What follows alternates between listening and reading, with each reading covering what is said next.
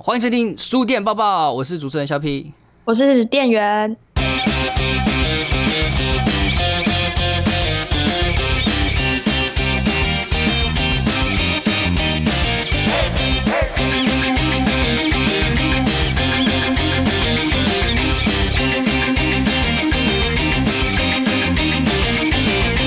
十月的书店报报，我们要先来跟大家聊一下，最近有发生了我们这个书店又发生了什么事情？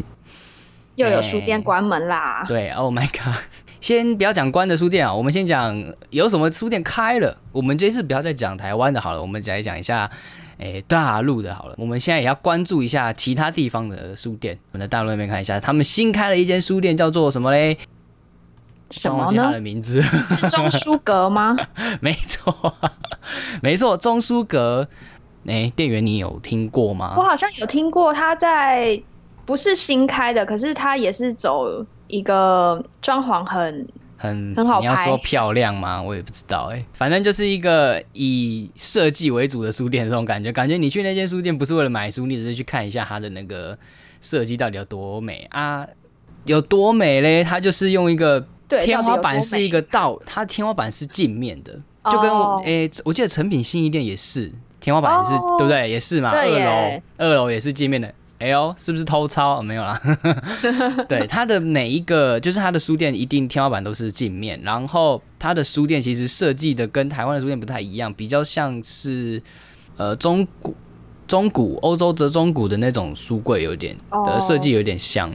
就是比较不像书店，比较像是藏书的那种感觉了，因为它的镜面这样子倒映下来，你进去那间书店好像就是万花筒的那种感觉。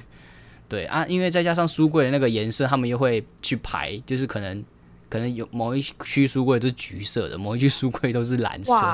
对啊，然后就变得很真的很像万花筒。它是这么缤纷的哦，我以为它都是走比较木质调的。它的有一些是比较木质，没错，但是它会，我觉得他们可能是店员故意的吧，就是。故意把那个书封同颜色的放一起，其实这样也是蛮美的啦。对啊，那有兴趣的三婶，你可以去 Google 一下这个叫中书阁。那这一次呢，今年开了一间新的，最近啊，最近开了一间新的，在都江堰。都江堰就是在成都的那个古迹哦，成都的这个古迹，它呃好像是在西元前两百五十六年就建造了，反正就是。很古老的成成都一个很古老的水水库啦，旅游胜地，呃，应该也是一些文学的文人喜欢去的地方吧。我记得好像陆游就写了蛮多关于都江堰的一些诗词这样子，对，所以他们可能觉得那边开一间书店是不错的。那新开的这间书店一样，跟中书阁的以往的风格一样，它一样就是天花板是有镜面的。比较不一样的是，它是很长，我觉得它看起来好像很长，就是它的那个照片看起来超长的，然后很高，对对，就是圆柱各各种圆柱形的那种柱面，然后呃柱子啊柱子又有旁边就是放那些书架这样子，然后中国的网友就是直接回说。啊，你这么高，书架这么高，我是要怎么找书？然后要得要怎么拿呢？对啊，店员要怎么拿呢？我就觉得这个书店，这种书店就是 只是拿来让你拍照的，不是要你去买书的。对啊，是在挑战建筑师跟店员的极限吗？对啊，我看到他那个其实那个柱子的书是贴的嘞，我现在看到它是用贴的，对，不是真的书贴。可能太高的地方，他们就用贴的啦。啊，这种书店我觉得感觉就是一样是打卡拍照用的啦。对啊，好，这是呃成成都开了一间新的书店，然后呢，香港也有开了一间书店，叫做一拳书店。那一拳书店为什么一拳超人的一拳吗？对，是一拳超人的一拳。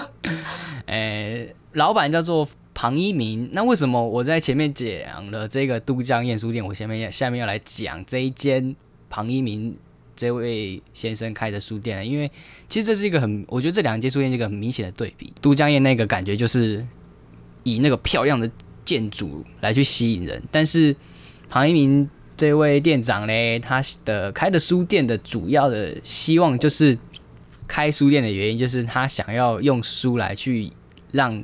民众去对延续这种对社会的关心，就是因为最近的他们就是香港的动荡嘛，然后他觉得完蛋了，言论自由出现了危机，嗯，然后连锁书店呢，就是会下架，开始下架一些比较敏感的书籍，所以他希望能够提供一个地方可以守护言论自由，所以他开了这间书店。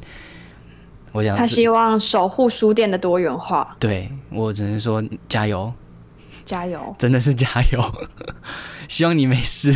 我刚刚说的对比就是前面那一间呃书店，感觉就是拍照打卡，但这间书店就可能就是我们真的觉得的书店的一个地方，它就是它守护一个知识的一个地方。我觉得这个可能才是深圳书店存在的理由。一拳书店这种的形式的书店越来越少了，但是我觉得这才是书店的形式，而且它里面有卖 有卖那个被消失的香港、哎，好赶哦！好赶哦！而且它那个书架的逻辑有很奇特的分类，有一个分类是无政府主义，oh no！你你确定吗？这位大大，一鸣大大，你确定要这样分类吗？他真的开在香港吗？对，注意你的安全。这种这种书店是真的会让人想要逛的，而不是进去只是拍照。对啊，就是我觉得很难想象拥有一本书就是一你就是你就是有罪是这种世界呢。虽然说我们台湾以前也是这样，以前也是啊反校的那个那个时代，哎对也是这样。对啊，我觉得我们现在现在真的是很幸运，真的啊，大家拜托，就是去一下书店吧。你这个东西是多难得的啊，就是能够自由看书是多难得的一件事情啊，各位。好，我们哎、还有我们还有一件事情要讲，差点忘了。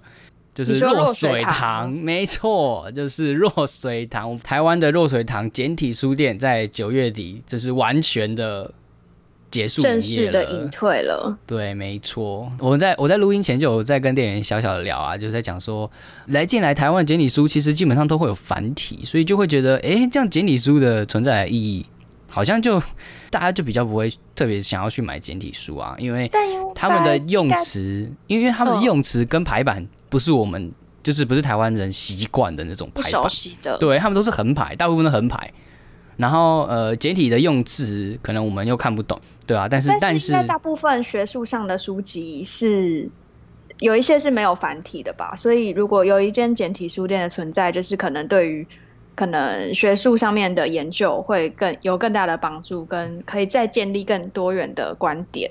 就或许或许文学作品是简体跟繁体都有出，可是如果有一家简体书店的存在，也许可以帮助更多的知识嗯嗯引进，然后可能教授们或者学生们有更多的文献可以去查找。嗯，对啊，是啊，是没错。虽然说、嗯虽然说那个简体书店可能大部分的客群都是开在大学或者是学校的旁边，然后可能多去光顾的人也都是学校里面的人，那就是会相对的有点可惜，可能往后就是只能经由网络或者是图书馆，他们才可以取得了。这样听起来也是应该要有简体书店的存在，但是没办法，它它就点回到一个点，又是它就是零售业，没买就是不能存在。对，还是很可惜啦。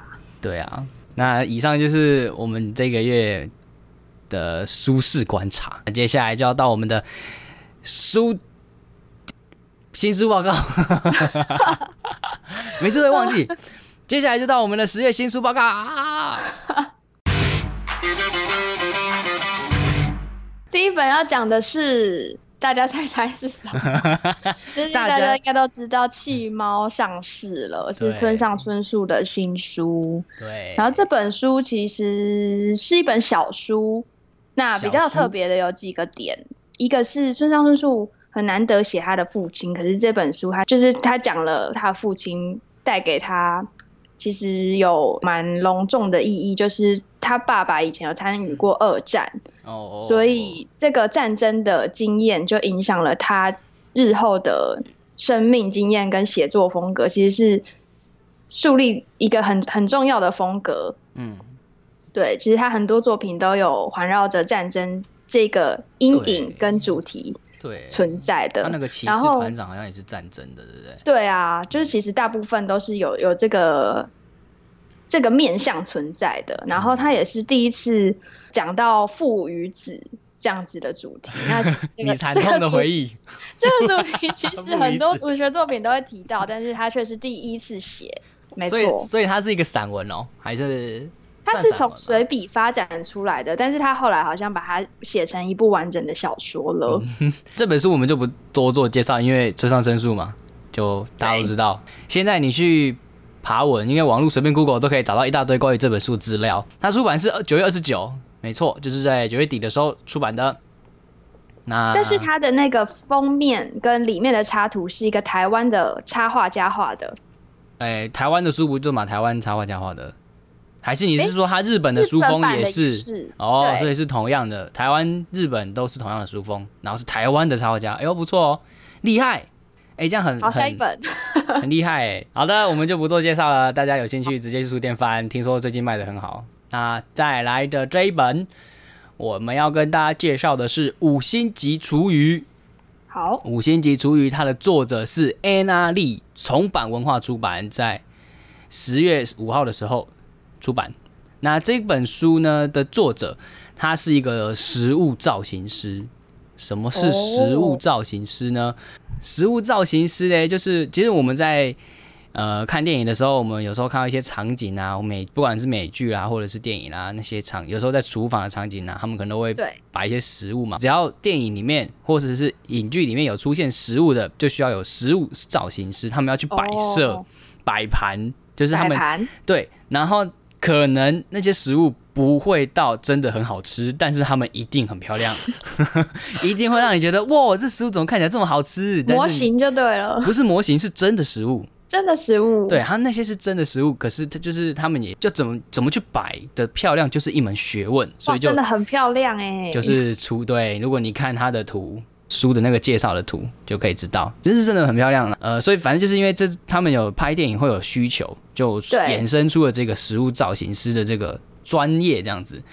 就是你可能觉得好像不是很重要，可是他们又是非常必备的。所以这是一本图文书吗？它是一本图文书，那这本书它是在讲什么嘞？就是刚刚跟大家介绍的食物造型师嘛。那这本书它不是食谱，呃，作者说他认为这是一本八卦饮食文学啊，什么什么意思嘞？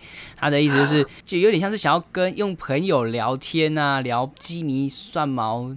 呃鸡皮蒜毛、鸡皮蒜毛什么？鸡毛蒜皮哦的的小事的这种八卦，就是啊，我跟你聊一下我我在那个好莱坞发生什么事的这种，用朋友的方式来跟你随便拉勒的形式，哦，对，来跟他来跟读者聊说他去好莱坞这十年，哎，这个职业，这个食物造型的职业的工作的事情，然后还有就是他在好莱坞的那些呃观察这样子。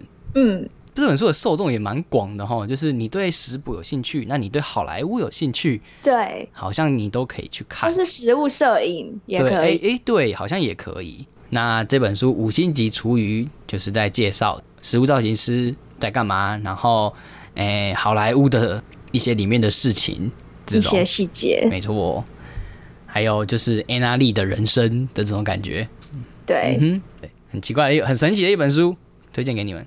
那接下来下一本，下一本是我在精神病院抗忧郁。其实这本书有出过简体中文版，那简体中文版的名字是我在精神病院抗抑郁，繁体中文版是九月三十号由三彩所出版的。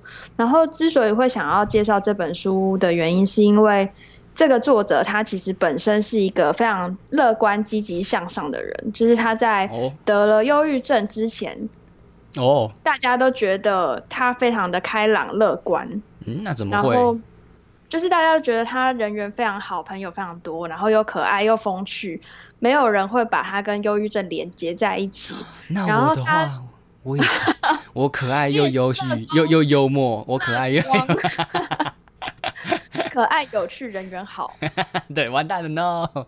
好的，那你继续，你继续。反正就是他是他有强调说，忧郁症是一个很神奇的东西，嗯，就是在你得病之前，你从来就不知道自己会得病，然后甚至嗯觉得那可能是一个非常容易痊愈，只要想开一点。想通了就可以痊愈的一一种疾病，我们健康的人也不知道那到底是怎么一回事。他其实在他健康的时候也是这么这么样想的，嗯。然后自从他发病之后，他就是为了要度过他在医院里面难熬的日子，所以他就每天都写了日记，然后就形成了这一本书。大家可能在进去之前都觉得精神病人是有点可怕、难以理喻的，但是他后来其实慢慢发现，在精神上有障碍的人，往往都是不愿意。意伤害别人而宁愿选择伤害自己的人，嗯，而他们都是温暖而善良的好人。就是他说他自己得到的是微笑型忧郁症，可能就跟他的体会有一点点像，就是他可能在外总是表现得乐观积极进取，然后总是把微笑的一面呈现给大家，可是他其实是不愿意伤害别人，而希望把快乐带给别人的人。然后我觉得从这本书可以看到忧郁症到底是怎么一回事，然后一个健康的人如何发病，然后发病之后如何经历他在医院里面所得到的一切的心境。这本书我觉得他写的很 detail。嗯，如果大家真的有身边有这样子的朋友、家人，然后或者是你好奇这是怎么样的一回事，可以在。读一下这本书。那接下来这一本是《生而为 gay》，我很抱歉，我的性决定我的人生。对，作者是齐莫奇吉，莫奇吉，因为他的那个是日文。啊，然后对，好像翻成呃直直译就叫 Mokiki，应该是这样吧？那是尖端出版，出版日是九月三十号。嗯，那这本书呢，就是直刺人心啊，讨论热度居高不下，又痛又温暖的同志补血记。那书里面的主角，他高中就知道自己的性向，那然后呢，他妈妈。他的家庭，他爸爸好像离开了，应该是去世了吧。然后他的妈妈就有一点神经质的那种感觉，就是想要逃避那种她的丈夫离开的那个事实。然后，然后又但又娇生惯养，不就不想工作，不断情绪勒索他的儿子，然后又对他们施暴啊，在这样压力很大。对啊，当就是他自己发现自己的性向跟别人不一样，然后他的母亲又又这样子的，呃，有点已经在家暴他了。就是他等到他高中毕业的时候，他就立刻离家出走，不不回家了。然后上了东京之后，他就在同志酒吧打工，然后想要考大学。那在这期间呢，他就是他在同志酒吧的遇到的那些同同事们，然后还有遇到的那些客人们，里面就是在画这些东西。所以它是一本漫画。对，它是一本漫画。我我之前一开始以为是图文书，但是。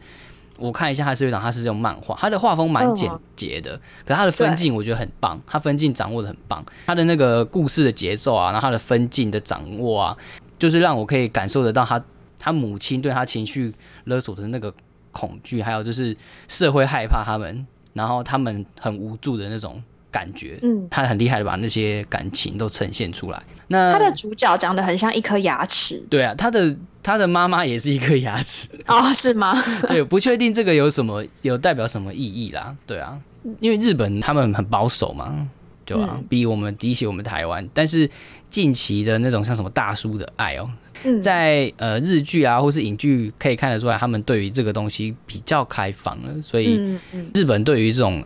LGBTS 的那个关注度，他们就是比较越来越高，就是希望他们的社会对于这个对他们的容忍度也可以越来越好，就让他们不要就就是这么的压抑，这么的这么痛苦这样子。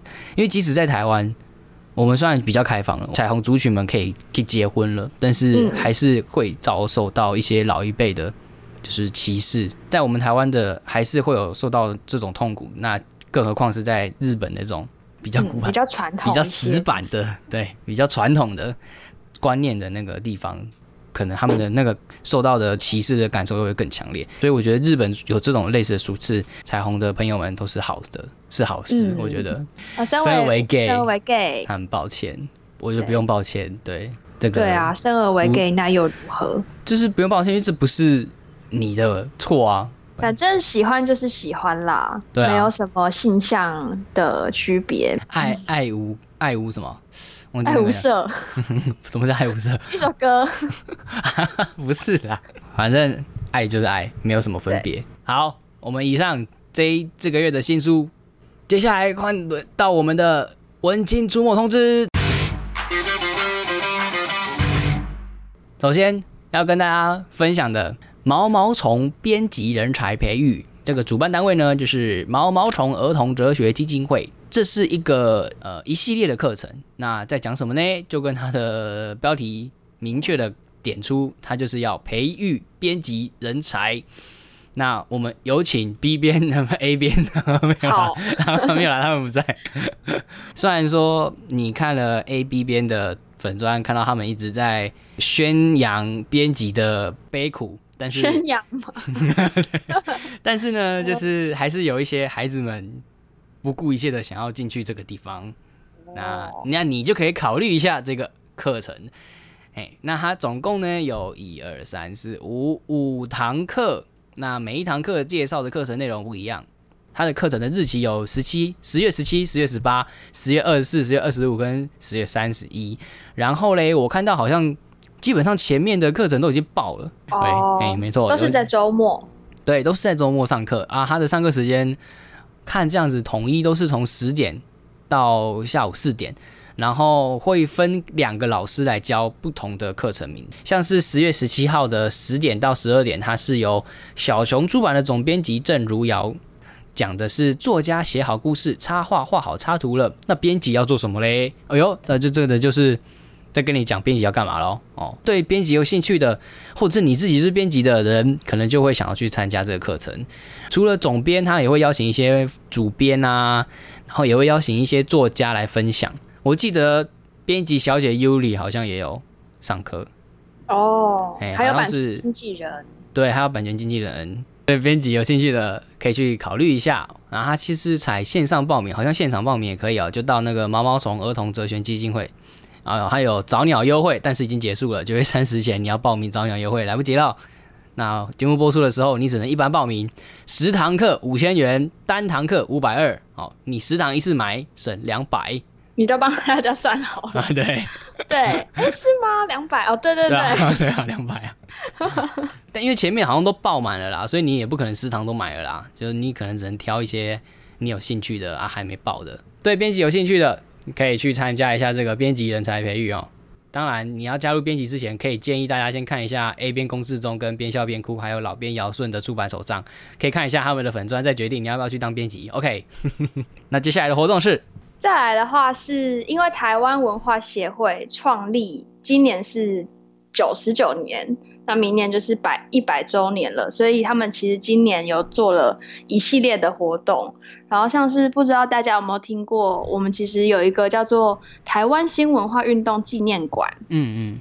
它是一个市定古迹，然后它是前身是台北警察署，这里有一个对于新文化运动所设立的纪念馆，然后还有蒋渭水的基金会，其实他们都举办了一系列的活动，然后在十月份他们要办的活动就是。其实文协之前创立就是在大道城那个区域所创立的，所以他们在大道城永乐市场这边也办了一些活动。十月十一号在永乐广场的话有文化派报，就是邀请了很多文史团团队进驻创意市集。然后除了市集之外呢，下午三点也有本岛音乐季，邀请到三生现役拍写少年，还有美秀集团现场热唱。那他们为什么会想要办音乐季呢？是同样也是觉得歌曲是反映了时代的精神。哦，那每一个时代都有每一个时代的音乐，音乐可以反映社会，然后社会也可以反映在音乐上，所以他们就特别邀请到这几个乐团到现场热唱。所以那天除了逛市集之外，也可以听音乐，我觉得是。蛮有趣，可以参与这个倒数文学周年的活动。那他们除了十月十一这一天比较盛大的，除了有记者会、音乐季之外，还有办了不少的讲座。比方说，大家如果有兴趣的话，可以去查街头运动会。嗯，它就是每个周末都有办非常多的讲座，然后还有跟台湾民报相关的，因为台湾民报就是。那时候蒋渭水等人所创立的报纸嘛，就是呃透过台湾文化协会一系列延伸出来的报纸，然后那时候很有名的就是读报的活动，读所以他们因为那时候那时期的台湾人很多都是文盲，所以创办了报纸，他们也不见得读得懂，嗯所以他们那时候就有一个读报的活动，会定哦期到各个乡里去做朗读吗？报。哦。对，朗读，然后就是带着大家读报纸里的内容哦。十、月二十四号上午就刚好有一个读报的活动，这个活动还蛮特别，它限额是只有二十五个人而已，那是需要报名的。那如果你参加的话，它会免费赠送你一份一九二五年的台湾民报，那时候是新年的特刊。嗯，然后就是感觉是非常值得珍藏，但我还不知道这个活动需不需要收费。就是大家如果有兴趣的话，可以嗯，上网搜寻台北场读报社台湾民报新年特刊解码。活动是在十月二十四号，然后是由蒋渭水文化基金会所办理的。哦社会青年们起来吧！去吧，去读报吧！现在已经读好了。那接下来这个活动，哎，书点市场女孩日，好 detail，这个活动的那个单位，它的介绍是什么？就是有书籍、有刊物、有手作、有文创，属于你我的阅读书市场、书点市场，期待成为大家放松交流。在忙碌生活中停留片刻的场所，每个人都能在书店市场里找到舒适的角落，以喜欢的方式阅读书籍，并找到合适自己的文手作文创商品，以自己的方式感受生活的美好。就是看完之后，你完全还是不知道他这个要干嘛的东西的一个活动。怎么这样？我真的是看完，然后我想说，这资讯也太少了吧？那就这样而已哦。对啊，就这样而已啊。然后它是主办单位是台湾文学基地，它本来是旗东诗社哦，改的。好，反正就是他们那边准备要改成台湾文学基地，然后本来好像是十月要正式营运，因为他们九月好像有一个试营运，那十月的时候要正式，但是我刚刚看他们的呃粉砖，好像说要延到十一月。那呃，因为他们还有一个活动叫做什么台湾女孩日呃文学代言女孩不缺席。那这个的活动内容叫做凡具备丸子头、吊带裤或发带其中一个元素，且于园区拍照打卡上传，并 #hashtag 台文基女孩日即可获得台湾文学基地纪念套组一组。对，也也是一个完全看了介绍不知道他想要干嘛的一个活动。而且为什么要有这些元素啊？对啊，哎、为什么一定要包子呃丸子头、吊带丸子裤？头、吊带裤跟什么？为什么？凭什么？Why？告诉我。为什么？对啊，对啊，为什么我们不行穿牛仔裤吗？不能不绑头发吗？对啊，为什么我我短短发不行吗？好，反正就是一个我也不知道到底是干嘛的，干嘛的一个活动哦。反正感觉得出来，就是想要宣传一下他们这个新的台湾文学基地的一个活动。那但是因为他又延期了，说什么十一月才开始，这个活动却没有延期。就是刚刚讲的书典市场这个活动没有延期，呃，可能在十月十号到十月十一号，呃，中午十二点到下午五点半，去启东诗社那边就可以找得到这个卖书、卖刊物、卖手作、卖文创的市集。然后呢，他说参加品牌即将公布。我想说，哎、十月四号嘞，大大，你那个活动下礼拜就 下礼拜就要开始嘞，你好参加啊你参加品牌还没有公还不知道吗？加油啊！大家如果在年假期间不知道干嘛，因为那个时候是国庆年假嘛，那你在台北也不知道干嘛，那你就来可以这边逛一下哦，看看书，呃，在这个书店市场里找到舒适的角落。好，OK。好的，那我们就是以上的这个月的文青出没通知。接下来到最后一个单元，书店店员爆炸中。这次的书店店员爆炸中呢，要跟大家分享书店店员日常中曾曾经或者是非常经常会遇到的事情，就是在书店里偷拍猥亵的呃人。，哎，大家有没有那发现这一次的报道中是店员讲，不是我？之前都是对啊，之前都是你，哎，之前都是我，之前都是我。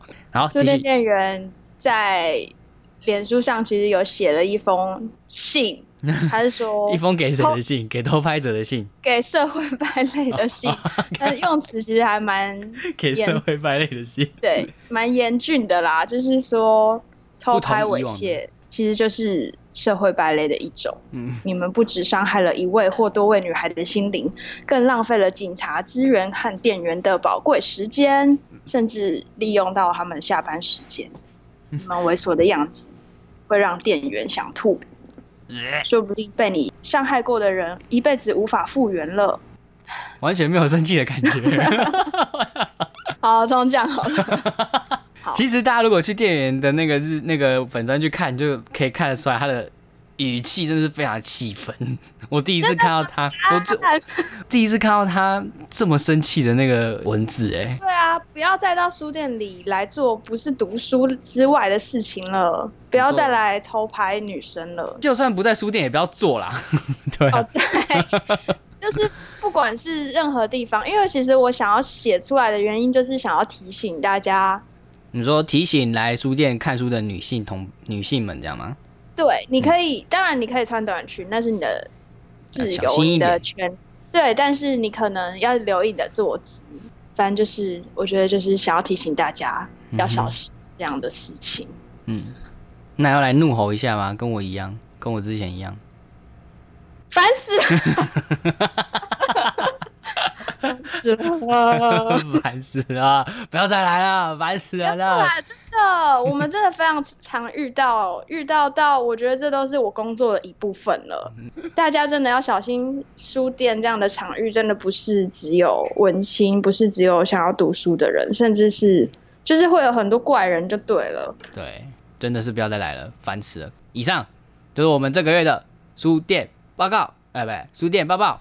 啊，记得追踪我们的粉砖跟 IG 来获得最新的节目资讯。那我们有时候也会分享一些搞笑的梗图。那也记得追踪一下书店店员的日常。虽然呃虽然说他最近好像要改版了，但就密切可以大家可以密切的关注。那一样就是订阅我们的 podcast，你可以在 Apple Podcast，你可以在 Spotify，然后还有 s o On 来找到我们的节目。那就这样喽，记得看书，拜拜。拜拜，好难过，好难过，突然好大。